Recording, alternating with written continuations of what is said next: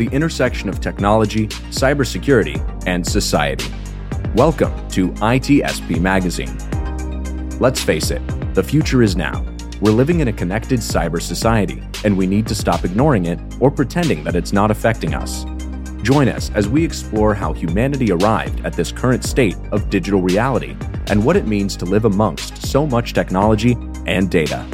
Knowledge is power, now more than ever.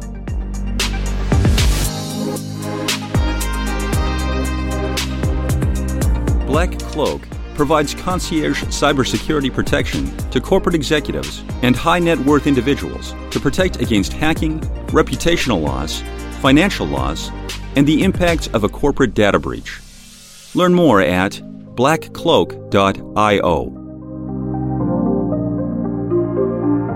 BugCrowd's award winning platform combines actionable contextual intelligence with the skill and experience of the world's most elite hackers to help leading organizations identify and fix vulnerabilities, protect customers, and make the digitally connected world a safer place. Learn more at bugcrowd.com.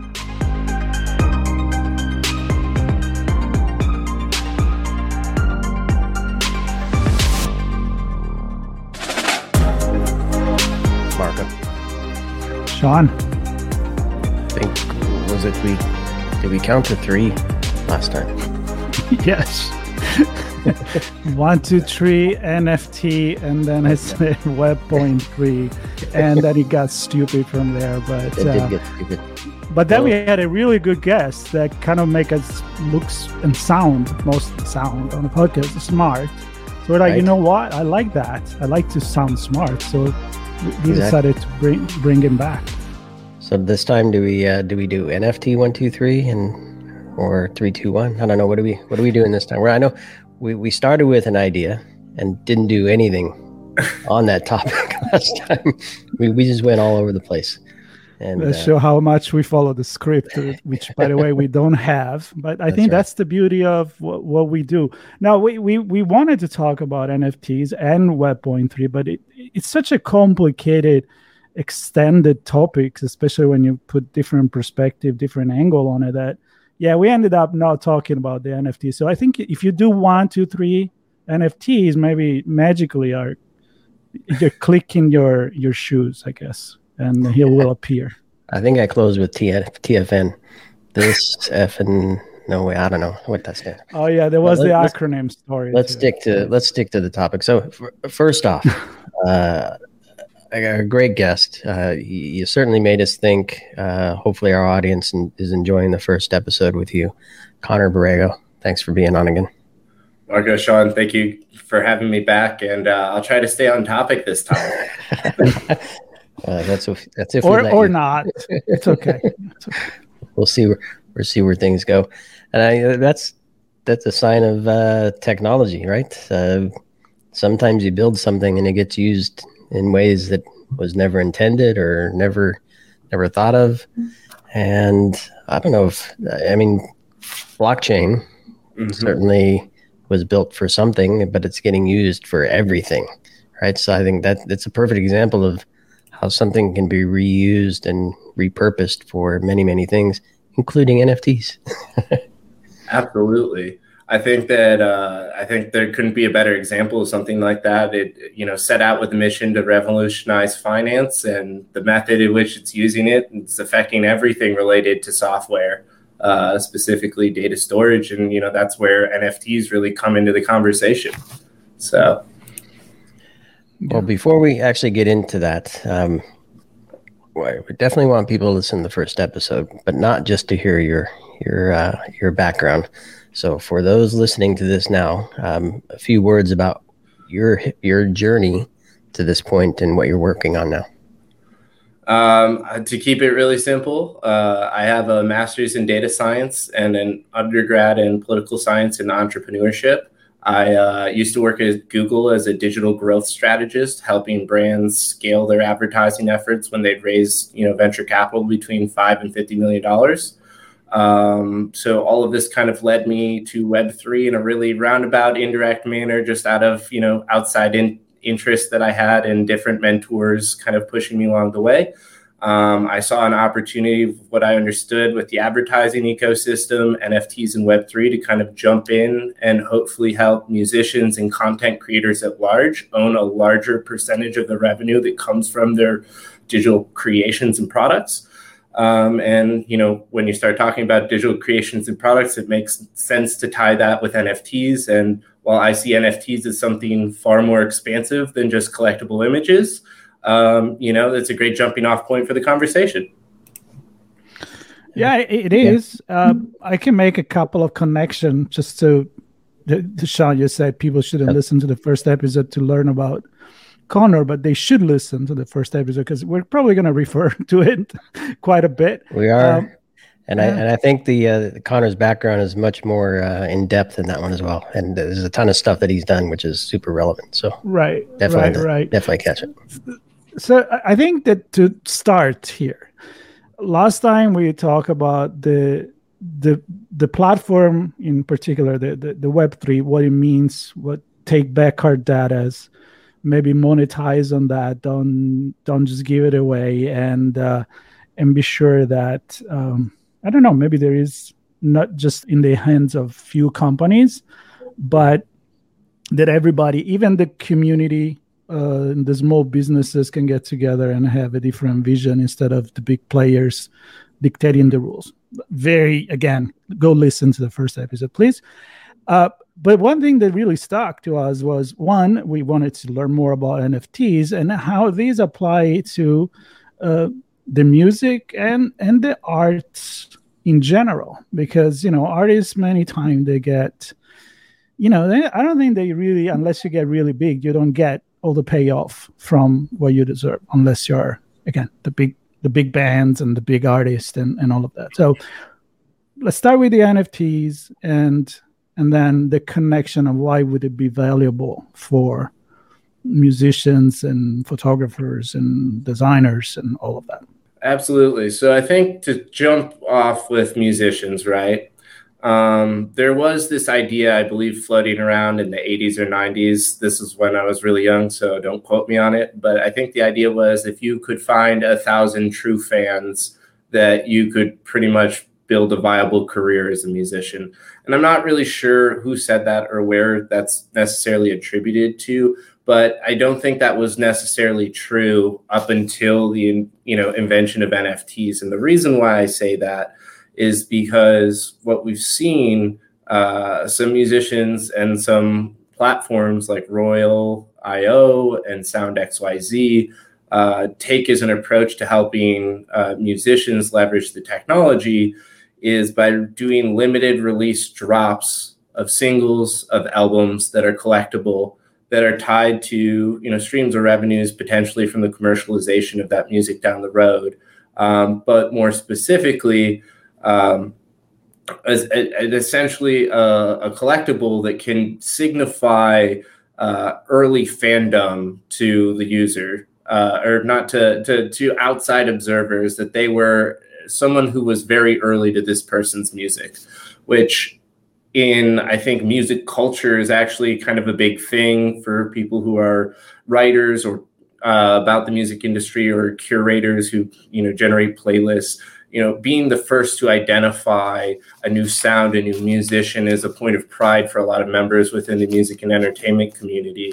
And this NFT becomes a badge of honor that not only allows you to signify that you were an early supporter of this musician, but you actually equip that musician with with funds uh, that they could use to further produce additional songs, uh, music videos, or to commercialize and promote uh, their music on streaming platforms, which would drive up, you know, the revenue associated with your percent ownership if it happened to be a royalty distribution NFT.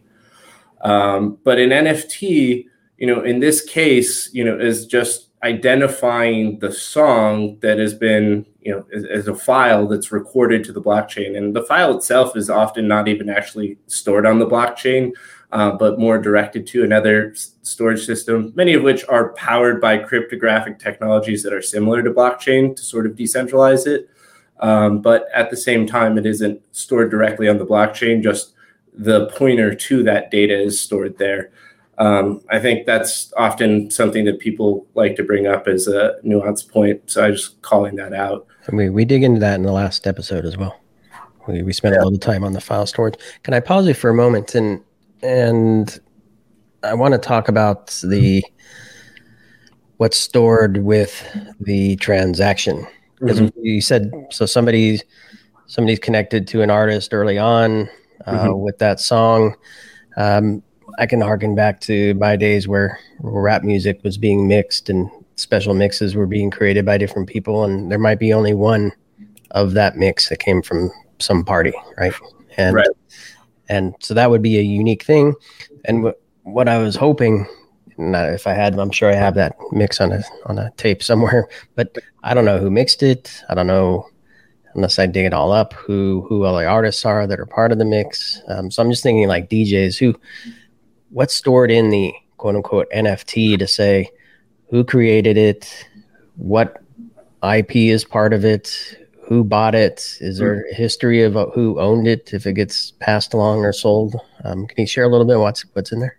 Absolutely. So it's hard to say specifically what's in there because it would vary by the NFT contract you use to to mint your music, right? But what's become very popular with a lot of musicians and these creators is to invite the entire creative team to uh, profit from the royalties of it. So, you know, if there's a songwriter, a sound mixer, and you know the the actual artists, you know, let's say they're just performing it, you know, providing vocals, maybe providing instrumentals, you know, each of those individual individuals who are associated with the creation of the creative output, right? In this case, the song um, can be all worked into that royalty distribution programmatically. Um, and so essentially what that would mean is that they would have a wallet set up, you know, that's tied to their profile that, you know, any funds that are generated from the sale of this NFT go into their wallet. Um, but yeah, it's interesting that you bring up, you know, what I would call provenance, right? Uh, to the the record of ownership over that NFT, right? So, you know, in this case, we're going to sell 10 editions potentially of the same song, and we're going to see who's the current holder of all 10 of those editions. But again, because it's recorded the blockchain, if we'd like to look up what other wallets were the previous owners of that NFT, you can see that transaction history as well as the amount that, you know, the, you know, the NFT, the ownership of that song was exchanged for. So you can see the you know the value of it increase or decrease over time uh, through those exchanges. And when you have multiple copies of the song, you can actually establish potentially a market value for it um, because you would have you know multiple transactions to actually compare the liquid market value of the song to um, uh, to kind of support that.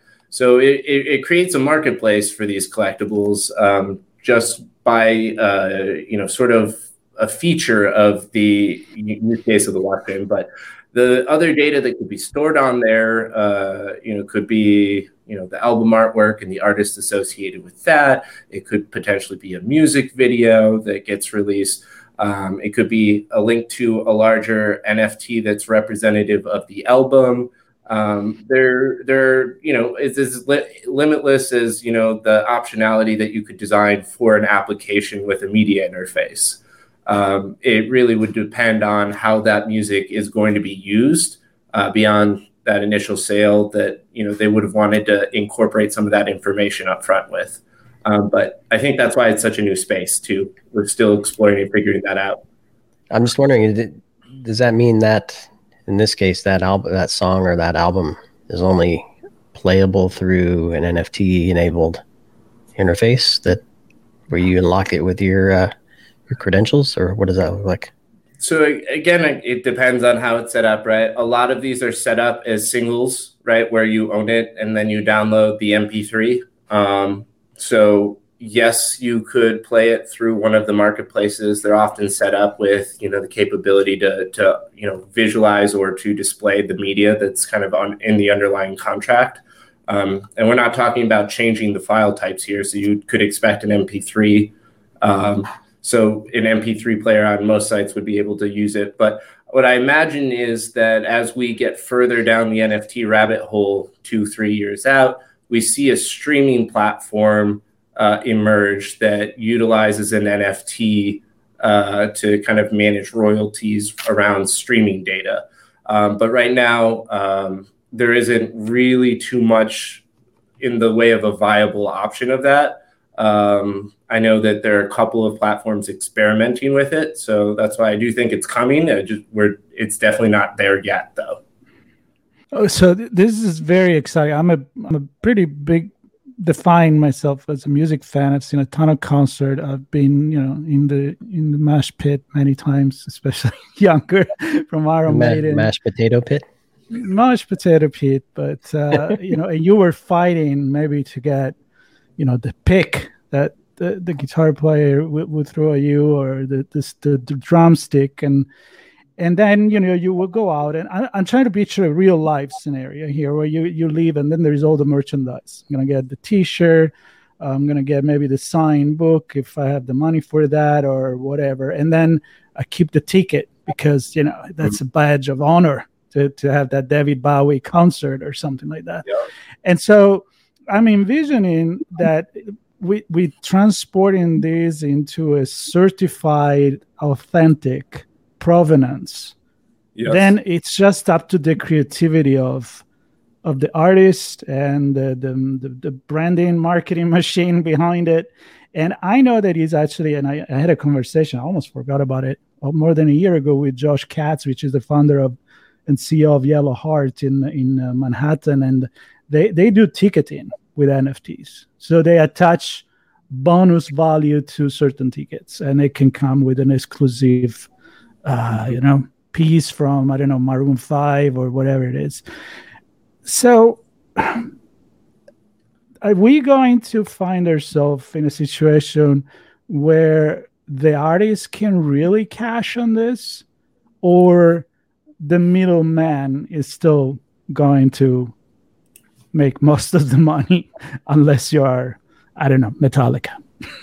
So I love that question. And yeah, I think that you bringing up the ticketing use case is super awesome because I, I think that that's probably going to be one of the more prolific ones we see here soon. I've actually seen a music festival pre selling their passes to the music festival as NFTs, and there gets you other VIP rights there. So yeah, um, the question is are the middlemen going to continue to be the outsized winners in these situations? I think that in the short term we're going to continue to see that. And i think that's going to be because the business managers are going to be the ones making the decision to take the risk and bring these their artists onto the platform. Um, but I think in the process, they'll be disintermediating themselves in a lot of these services, and they're going to have to rethink their business model over the long run as you know kind of these SoundCloud artists, for lack of a better word, become more familiar with the Web3 tooling that would enable them to bypass uh, some of the more predatory relationships that they can have with record labels and managers. Um, but again, because a lot of this is knowledge gated, I do think that in the transitionary period, a lot of legacy kind of relationships will continue to persist into the environment. Um, and I think you'll see that reflected in sort of the contract royalty distributions. Uh, likely, many of the wallets that will be holders of the royalty distributions for large name artists are going to be the management or agency records that own their contracts and uh, you know music rights presently. Um, like I said, because of some of the you know more collaborative uh, elements to Web three, we could see you know a, a lot a, a, competitive SaaS. This is kind of where my business kind of fits in, right? Is we'd like to offer this to any musician or artist, um, but you know it's going to take building out a more robust community and demand for the purchasing side of things, and you know some people with more capital up front to invest in the software development on that side of things. So it'd be nice if we could get a community run initiative well funded enough right off the bat so that we could help bypass some of those concerns. But I think being practical and realistic about it, you know, there's nothing going to stop those agencies from reproducing their contracts on Web3. And it will be ultimately a choice of the artist to go work with their brand name. And that might be what they're trading up that those royalty distribution for is the brand name recognition of the larger agency. Um, but I think the value that the agency adds is going to continue to be diminished to more coordinating partnerships for in real life events and coordinating logistics for touring and maybe merchandising and kind of some more like the soft human to human activities and a lot less of the digital operations, which I think, you know, is where they charge a lot of their pricing for now, but uh, won't be something they'll be able to continue to do long term.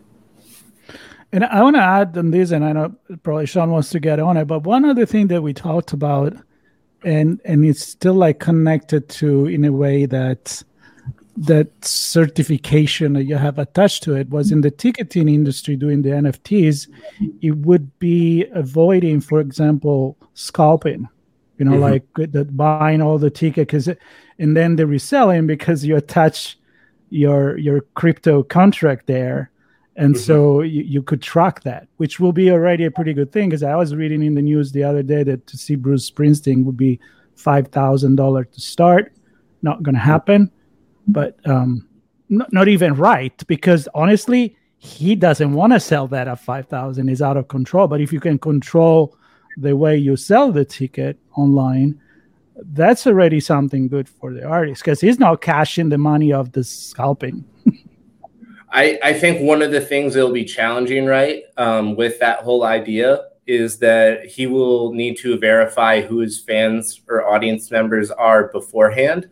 Um, because I could see a scenario or an instance where someone spins up a swarm of uh, of bots or crypto wallets to go make purchases into individual wallets that would each be individual ticket purchases, but you know, then transferring that to a centralized wallet. And it doesn't seem that far fetched to me that someone would go to the lengths to write a script like that. Now, if you were to put a gate in front of that purchase uh, process and say, hey, you have to be an official holder of, uh, you know, this, you know, let's call it uh, the boss NFT here, for lack of better words, you know, since uh, we're talking about the boss himself and um, maybe that's a nominal price, but it's a nominal price high enough that the entire bot swarm isn't going to have all of these NFTs. And if they were doing something that effect, you could block those NFT holders in the future, so it would only affect one show. Um, but you know, again, we're we're getting into a game of cat and mouse because there's always people who are going to be out there trying to find a way to gamify the system but I, I, do think it does move us in the right direction towards being able to solve for some of these problems. Um, but you know, I don't think there'll ever be necessarily a foolproof solution here because you know, like I said, there's there's always people trying to get an edge on the game.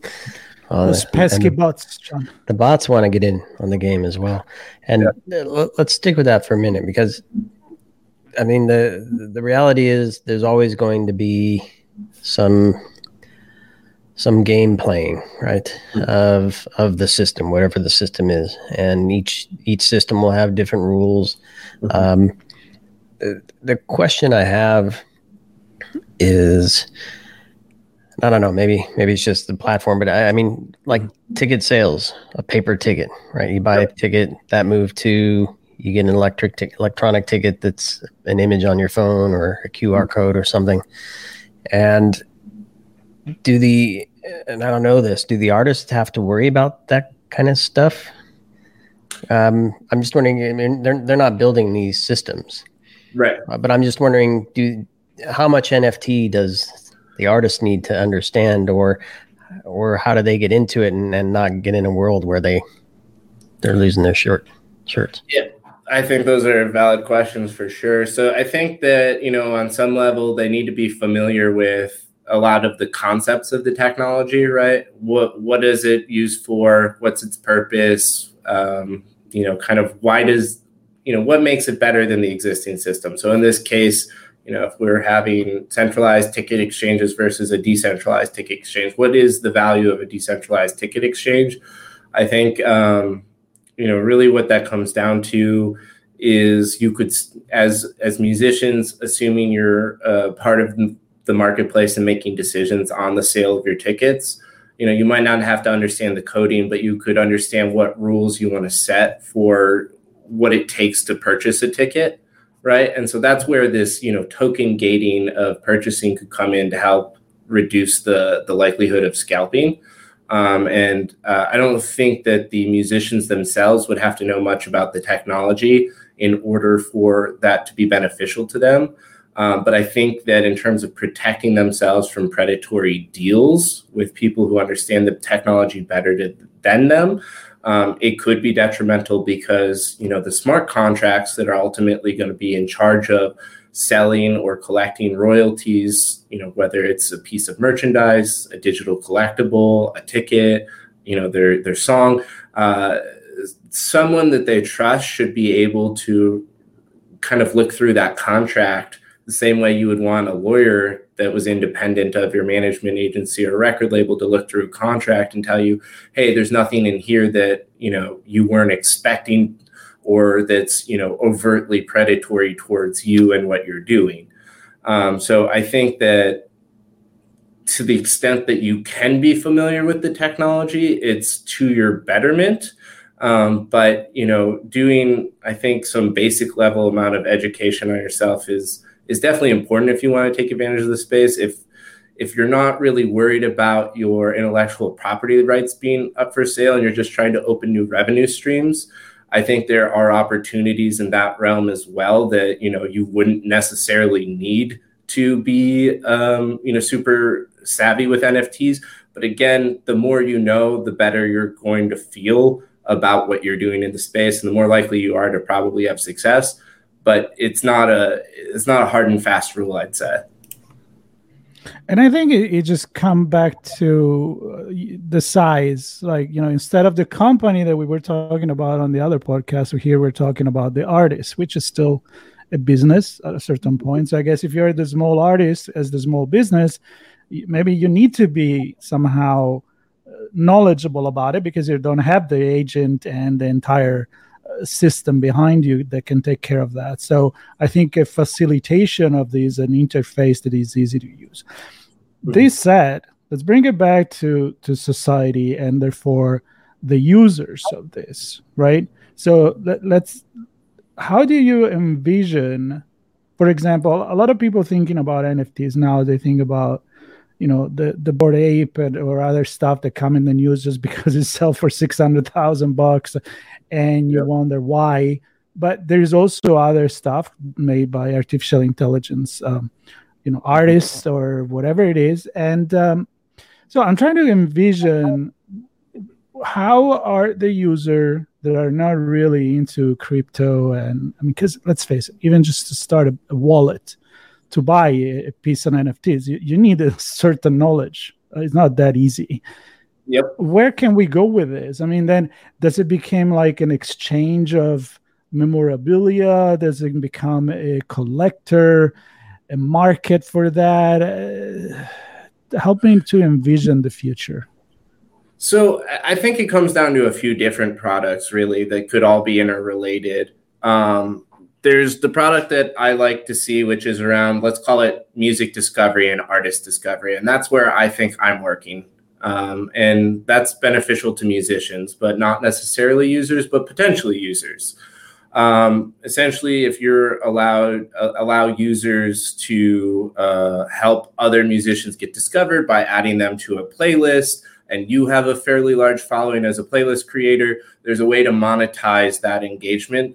Uh, you know, and not necessarily insert my business as the middleman, but if I'm providing the infrastructure for that, you know that's how that interaction could be monetized right?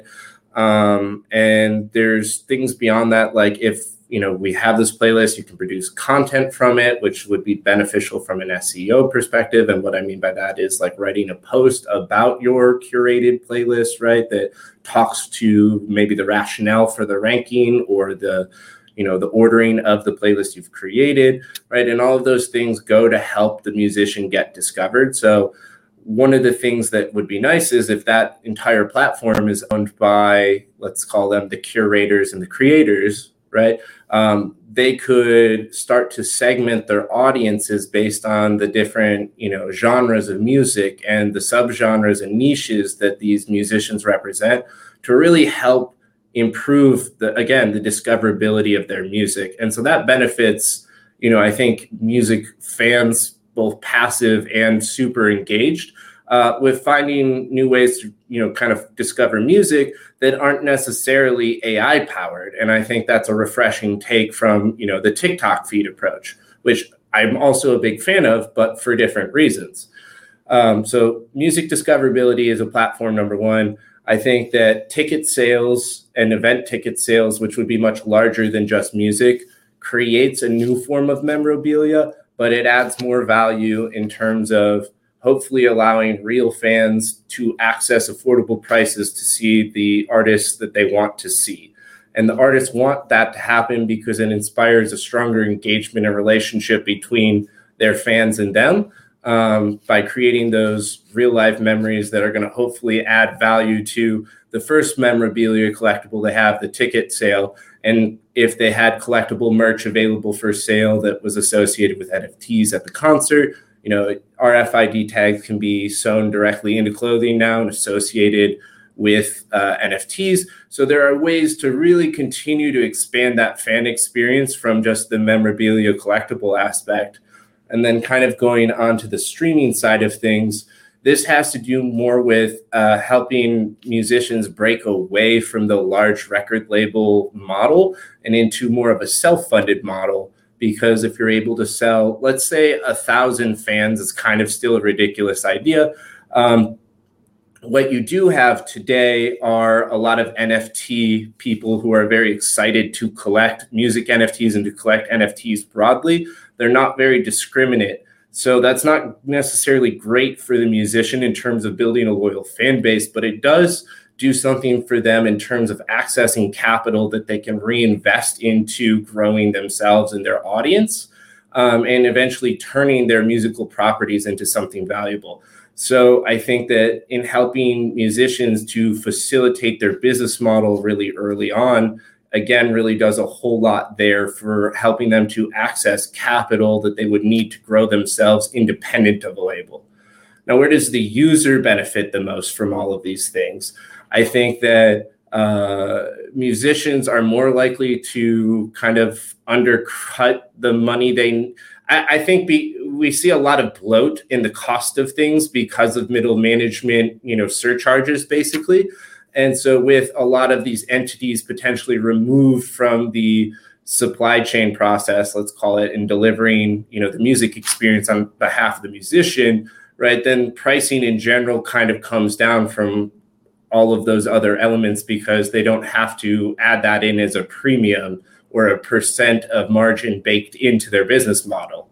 Um, so, you know, from that perspective, the users might be able to access the artists at better price points, and the artists would take home even more of the money, so they'd be earning more. Um, and you know, potentially that relationship, you know, is a virtuous flywheel. We don't really know because we haven't been in that environment.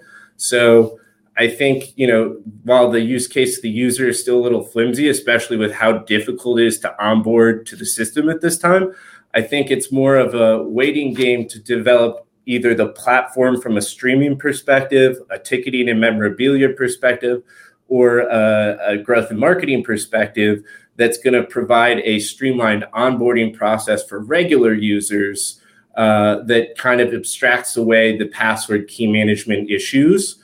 Um, and that does get into the discussion is is this platform decentralized if users don't kind of you know own their own keys? But that was kind of what we talked about last time and so i'll kind of save that as an illusion for for that but you know the users themselves i think that uh, we still have a long way to go before we see anything tangible for them to really i don't know benefit or get excited about yeah and I, I was just thinking that because a lot of the the stuff you said would be a, a good thing for the artist requires a, a, fan base, right? And it seems like the barrier to join for the for the ordinary user is super high, and so I'm wondering if they're if they're limiting their their exposure. And I'm I'm just wondering also because if you look at something like Spotify, and I don't remember where I heard it and what the number was, but something like that the Happy song only made a few thousand bucks or something from mm-hmm. the, the, partial pennies that, of royalties or or cuts from Spotify that it, that he got. Um, I, I see perhaps the artist making more money than they would on a huge platform. But if there are many platforms, do they have to be on all of them? And which ones do the users then choose to be part of? And and are they? I'm asking a lot here, but will the user also then have to change the way they think about it? Where it's I don't know what the price is, ten bucks a month for an unlimited streaming of all music all the time on, on a Spotify versus I want to pay 20 cents to listen to this right now? Absolutely. So I think that's a really great question. Um, so when it comes to what does that look like in practice, right? Uh, NFT, like let's make the assumption that there's only one NFT for every song. Like if that's our assumption here, right? Uh, the artist only released one NFT for this song. It is the same NFT that's re- basically referenced on Spotify, on SoundCloud, on YouTube, on every single streaming platform. So what the what what is nice about this is the artist only has to make the song available as an NFT once. Let's just say it's assuming it's a royalty streaming NFT. And so the streaming platform would be able to leverage the existing smart contract to stream the NFT on their platform and paying the licensing agreement. Now, how the platform decides to charge the user is up to them. They could monetize it through ads, they could monetize it through subscription, they could monetize it through single play microtransactions. Um, I think the platforms that will, you know, ultimately win out in the long run are going to be the platforms that can produce some form of arbitrage between their monthly subscription price and you know essentially what they have to pay out for the micro you know costs of streaming the songs uh, you know individually every month and forecast all right this user can be expected to stream this many hours of music and our average cost per song is like this micro transaction we'd expect this many micro transactions over the month. So that comes out to this dollar point. We need to charge you know 10 15 dollars above that. And you know that could be realistically the way that they price this. You know if if they go a spotify direction um, but i imagine that like what we'll see is a bunch of different platforms that don't necessarily charge to list the song uh, they might charge to to play the song so the microtransaction um, but they will be building value on their web property in other ways uh, than related more to music discovery. And I think that large platforms like Spotify will just leverage their the existing kind of NFT to provide the streaming access um, using that arbitrage model. But I think what you'll see is yes, a lot more options for users, but it'll be more around again finding new artists uh, or potentially you know curating a vibe or a sound uh, aesthetic you know, as opposed to kind of like a broad streaming platform where you can get everything. Um, though I do think that that will emerge. I, you know, it, it it's more likely that Spotify pivots and f- provides and facilitates that when the infrastructure is in place.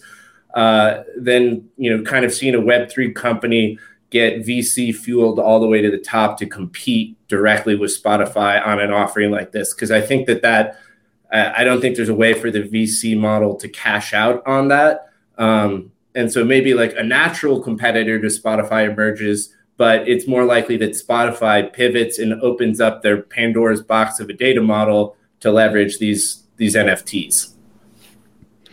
Okay, so this is what I'm picturing in my mind is the beginning of the web when we were doing websites and I was doing those in being in advertising, it was kind of like, all right, now we got to find a way to put the brochure online.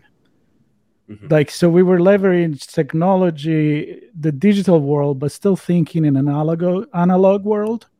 And mm-hmm. I feel like we're kind of doing the same thing here, meaning uh, translating a tangible object into an NFTs. Mm-hmm. And the reason why I'm saying this is because I'm going to say the word metaverse or virtual reality. I feel like the real payoff for this it will be when as a society we really change the way we actually consume this art either the music in a more immersive way maybe in a metaverse kind of way a, a virtual concert interacting with the virtual avatar of the artist. I mean, I'm going a little nuts here, but you know, and then I'm going to go to the, you know, to the flea market and buy a vinyl this weekend because I like that. But I also like to you think like that crack, the opposite. crack them and smash them. I know. I just like to scratch them. Um, but but you know, like you know, let, us take this that this remaining maybe you know ten minutes or so to envision what what can we what is going to be that can really make the difference instead of just adopting what we got with the technology. Let's just go crazy on that. I wish I had a better imagination for stuff like that. I very much work within the bounds of where we kind of exist today. So I, am very much uh, what I call Web 2.5. How do we bridge Web 2 to Web 3? Um, oh, I am at Web point 10, so go for it. Absolutely. I wish I was that uh, visionary. Uh, but, uh, but because I, I don't have technology reference, so it's just a fantasy world for me.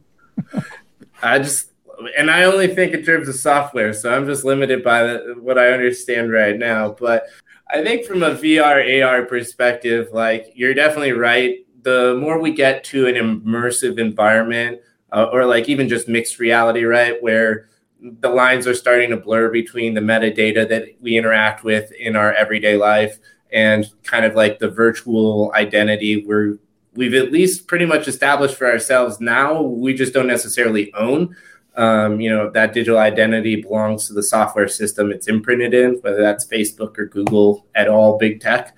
Um, so I, I get caught up in the whole metaverse commentary because it frustrates me a little bit because I think it really pushes towards the video game environment of things. And I think the metaverse has more to do with metadata and you know data governance than it does with you know an immersive environment.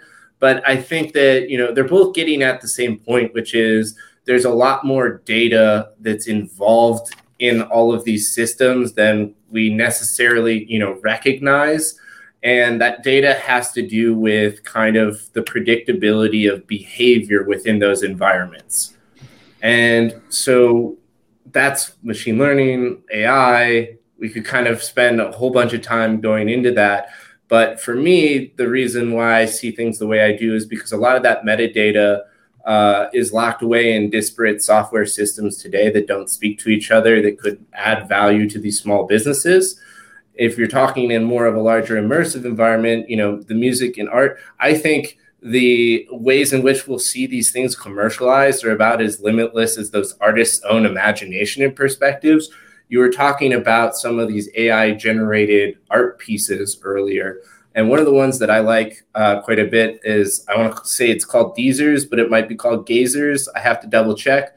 But the project basically um, has created uh, a moon that exists on like a time interval that could span thousands and thousands of years in the future.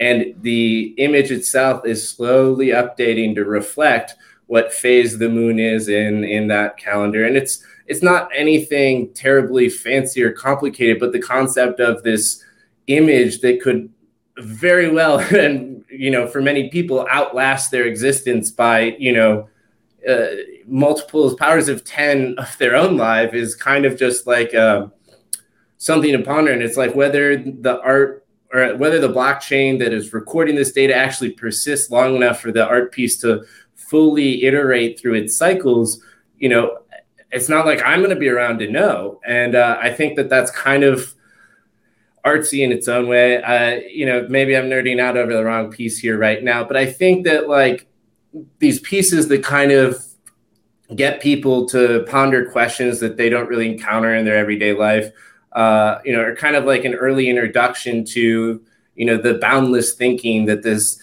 immersive environment of augmented reality or virtual reality is going to provide creators like this.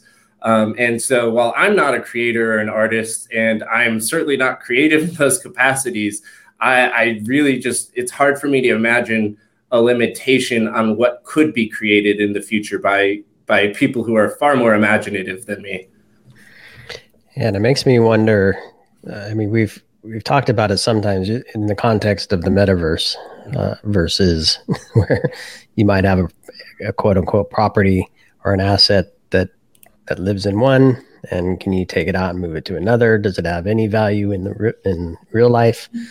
And now you're talking about the the longevity and sustainability of of these things. And I mean, we can look to technology. I mean, Windows 95. Mm-hmm. Some people may use it, right?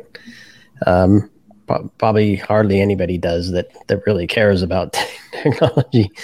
Um, so they let it go. It's it's a small investment. They use it for what they want, and when it when it quote unquote expires, it expires. Um, but you look into the business world where companies have invested gazillions of dollars in mainframe infrastructures, right? Those still exist. And because there's a huge investment and, and those things will carry on mm-hmm. to a point, right? We're starting to see some of that phase out with the cloud, of course. Um, so I guess my my question is, if there is one, um, what what do you see will drive the, the stickiness of the stuff? Is it, is it going to be money? Um, if somebody invests 10 million bucks in an NFT uh, and they expect to pass that down to their kids and grandkids and whatnot, they're, they're going to want that 10 million bucks to, to be there.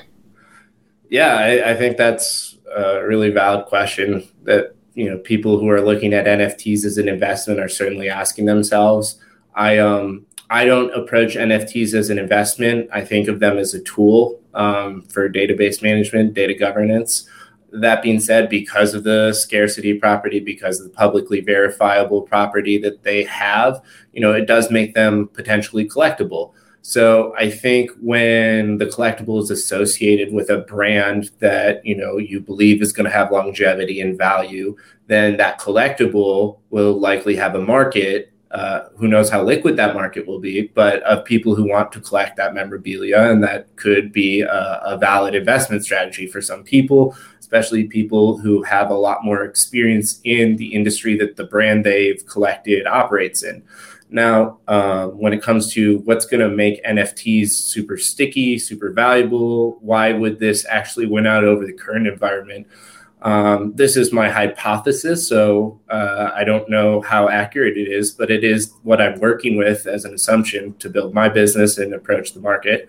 But it's basically that collaborative intelligence is greater than competitive intelligence. And what I mean by that is what we've seen from large corporations today is the value that their scale enterprise data has improving operational efficiencies not just in marketing and advertising, but across all the KPIs in their business. And um, what what enables them to have that sort of scale efficiency is the scale size of their data sets. Um, because when we look at data and statistics, uh, we know that you know as the sample size increases, we're able to increase the confidence in our predictions around uh, the data set for whatever we're optimizing towards. Um, and you know, there's other things we have to consider about the representation of that you know data set as well. But for this for you know the lack of uh, nuance here you know the larger the data set the more effective the predictions and uh, when you have a competitive environment where it's company A versus company B, the company with the bigger data is going to be able to leverage the artificial intelligence and machine learning models uh, with greater accuracy than the company with the smaller data set. So, in in companies and industries where it would make sense for businesses to pull their operational data together um, because it's not necessarily a competitive differentiator for them they're going to be able to glean insights that they wouldn't able to do on their own.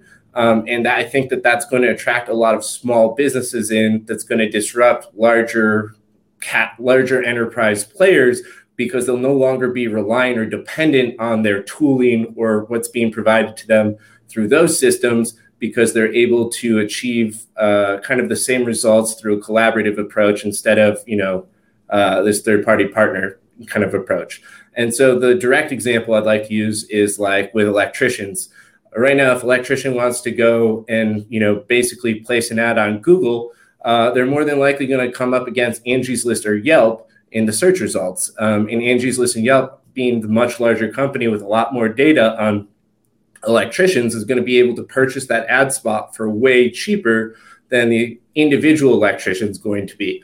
But if the electricians were to pool their marketing data together, they would be able to achieve parity, if not potentially beat uh, the scale data sets of Yelp and Angie's List and negate the need to have to also go buy on their platform. Now, there's other reasons to buy on Angie's List and Yelp, but this is just kind of like an example of how collaborative intelligence would be more efficient than competitive intelligence in you know one use case. Yeah, and we we we touched on that a bit as well in the last episode with a slightly deeper dive on that. And I think the um interesting thing here is because um, we got obviously we talked about Web three where the data is owned by the the uh, creator of the data, right, and only shared when they want to, with whom they want to share it, and and I think in your example of the electricians coming together, sharing their data, they're they're trusting each other to do good things with it, right, and and perhaps even their customers uh, doing the same.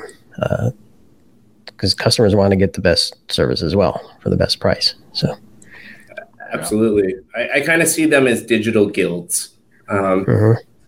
So, there, there's definitely ways that that could be, you know, negative as well. Um, but I think on the whole that you know more more of these business owners than not operate from a you know they're small businesses, so their reputation matters more than I think a lot of large companies. Um, so I think they they often operate from a lot you know a lot more reasonable place of you know reputational risk and safety in terms of what they're doing as a business. Well, I mean, just to wrap here, the, the, the way I see it is that we're on a point now that there is a scalable solution. Let's say there is a technology that we can we can apply to to a lot of things with with our own creativity. I'm being kind of idealistic here. I'm connecting with a small business you talked about last time, the guild. Uh, I'm talking about this the artist, and we didn't touch on you know we talked about musician, but we can talk about photographer, painters, whatever you want, writers, any anything that you can attach and and added more ephemeral value to it, but it could be monetized. And I think it's an important, probably, I'm thinking one of the first time, if not the first time in the history of our society where we have a technology and maybe maybe we don't know exactly what to do with it, but there could be a lot of application and here the creativity. I mean, today we have done we've done a lot of thinking. We throw some ideas, some hypotheses on how feasible can be something, how great will be if we could do it, and mm-hmm. it's I mean, I, am hoping again, this is a, a, a, new opportunity maybe to use the technology in our society for doing something better instead of putting it in the hands of a few and then squeezing everybody else. So take that, big, big man. I'm gonna do what you hate, Marco. I have one more question. No, one more question. I do have Steve one more question. I can't. I can't Steve. let. I can't let it go. Steve Martin it, is here. it's, it's, I'm, I'm, I'm on this, and less from a business perspective, but more from a what's possible perspective. And the, the collaborative and environment and intelligence is much more powerful than competitive. We, we see some of that in the, this is why I feel, I, I feel I can ask you this question open source code. Mm-hmm. And where there's a community that uh, generates code that gets used as libraries and APIs to build other things, and multiple libraries and APIs get bundled together with some logic on top to build something that we haven't had yet. Mm-hmm. Um, those communities don't benefit. The open source groups don't necessarily benefit unless they turn it, a version of it into commercial. Mm-hmm. And so I'm wondering, with your understanding of that, assuming you work with some of that as well, is there a relationship there? Is, a, is there an opportunity there from an NFT perspective? Yeah, so I love this question uh, a lot actually because I've thought about it also um, quite a bit actually. But I think it's an evolution on open source technology. I think one of the things, one of the shortcomings of open source is uh, the commercialization process. I think that incentives, especially financial incentives, are important for motivating people to you know accomplish tasks and to solve problems i know that lots of people do do things out of the goodness of their heart but it's much easier for them to prioritize working on those things when their basic needs are met And sometimes when those needs are exceeded, just because that's a part of the motivation that drives them to do what they do um, and allows them to make that a priority. And so, what I like about sort of the Web3 blockchain space is it's it is sort of capitalistic in the sense that you know it requires capital allocation in order to get many of these projects off the ground but the approach we see in a lot of i would say web3 founders and web3 communities is one that leads with transparency with open roadmaps with open communication which i think is kind of um, representative of almost like the forums and the you know projects that you know kind of come open source that come out of conversations that occur that occur on obscure corners of the internet. Um, but it just provides them with a way to actually, you know, maintain, you know, the front because many of these systems cannot operate in isolation and don't operate without costs. And I think one of the shortcomings of open source is it doesn't account for the cost factor that actually goes into the development of many of these systems. And I'm not saying that people need to profit exorbitantly over these things, but compensation for work and compensation for your contribution to something isn't wrong either. And um, you know, it, it, like I said, I think it's more of like uh, an evolution or a next step on open source, but it provides a uh, more reasonable framework to actually facilitate uh, the operations that need to kind of bring a lot of these open source projects to light it's great that like really well paid engineers at some of the top tech companies decide to do these things on their side on their side and like on their own but there's so many other developers and programmers out there who can't participate in a lot of these open source projects. Sure they benefit from them but they can't become contributors without you know kind of working odd and end hours uh, you know and potentially without you know any sort of recognition for their contributions. And so i think that you know, this is kind of where blockchain may provide an evolution on that. NFTs specifically, um, I think it kind of the, there's a lot of references to like the Creative Common licenses. A lot of the NFTs are just representing the Creative Common licenses, so there aren't really financial things attached to them. Um, they're just free and open use. But what it does is it's still giving credit to the creator of the image. Uh, so at the very least, they can use that as a part of their portfolio um, and even though it's open source and openly usable by many people, uh, you know, they can take credit for what they created. And I think that the credit element of this is also important. And that's kind of where the NFT kind of comes into. So uh, this is a rambly way to answer your question, but I, I, I, don't have a concrete answer. Is kind of why I'm I'm struggling with it, but uh, I definitely have thought about it quite a bit myself. So, well, you know, and in the end, uh, this is more of a technology perspective where a lot of people that are in, in working in the in the backstage will worry about it. I feel i feel like in the end we want this to work but the musician wants to make music and make money out of it. The other artist wants to build his own art and make a living and maybe establish a legacy for that. And the users want to enjoy it hopefully uh, in, with owning their data and in a safe way and maintaining the value. So at the end, you know, the, the, there's two, two, three, four, five things that need to all work in order to deliver the right the right solution. Which in the end, I think it's it's what we really want. I mean, it's all fun and games, a lot of theory, and but in the end, it's about how we're going to use it and how we're going to enjoy it. So Sean, I, I that's where, for me from the society perspective.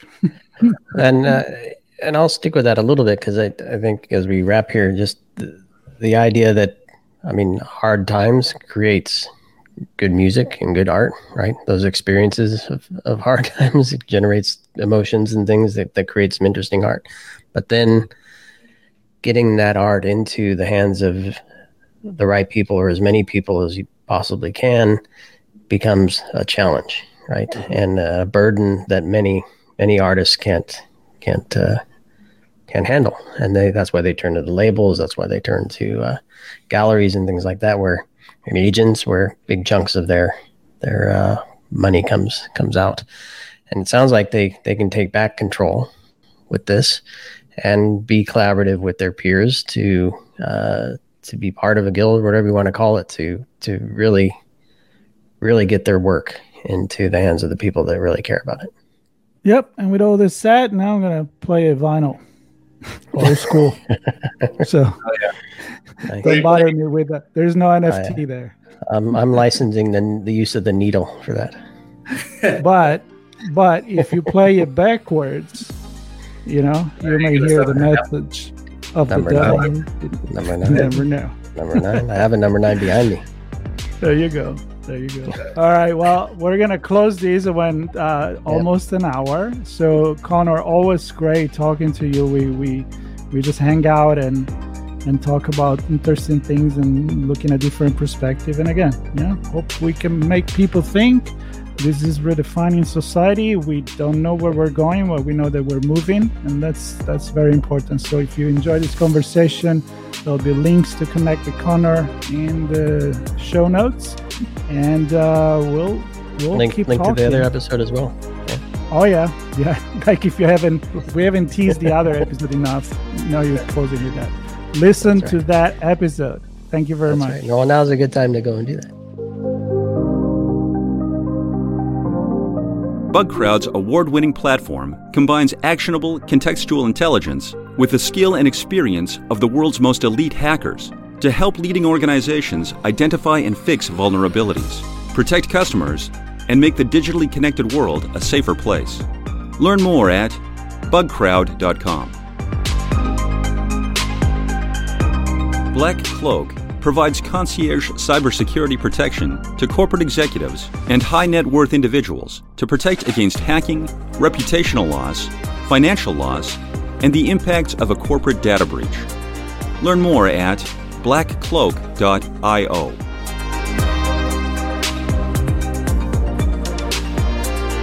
We hope you enjoyed this episode.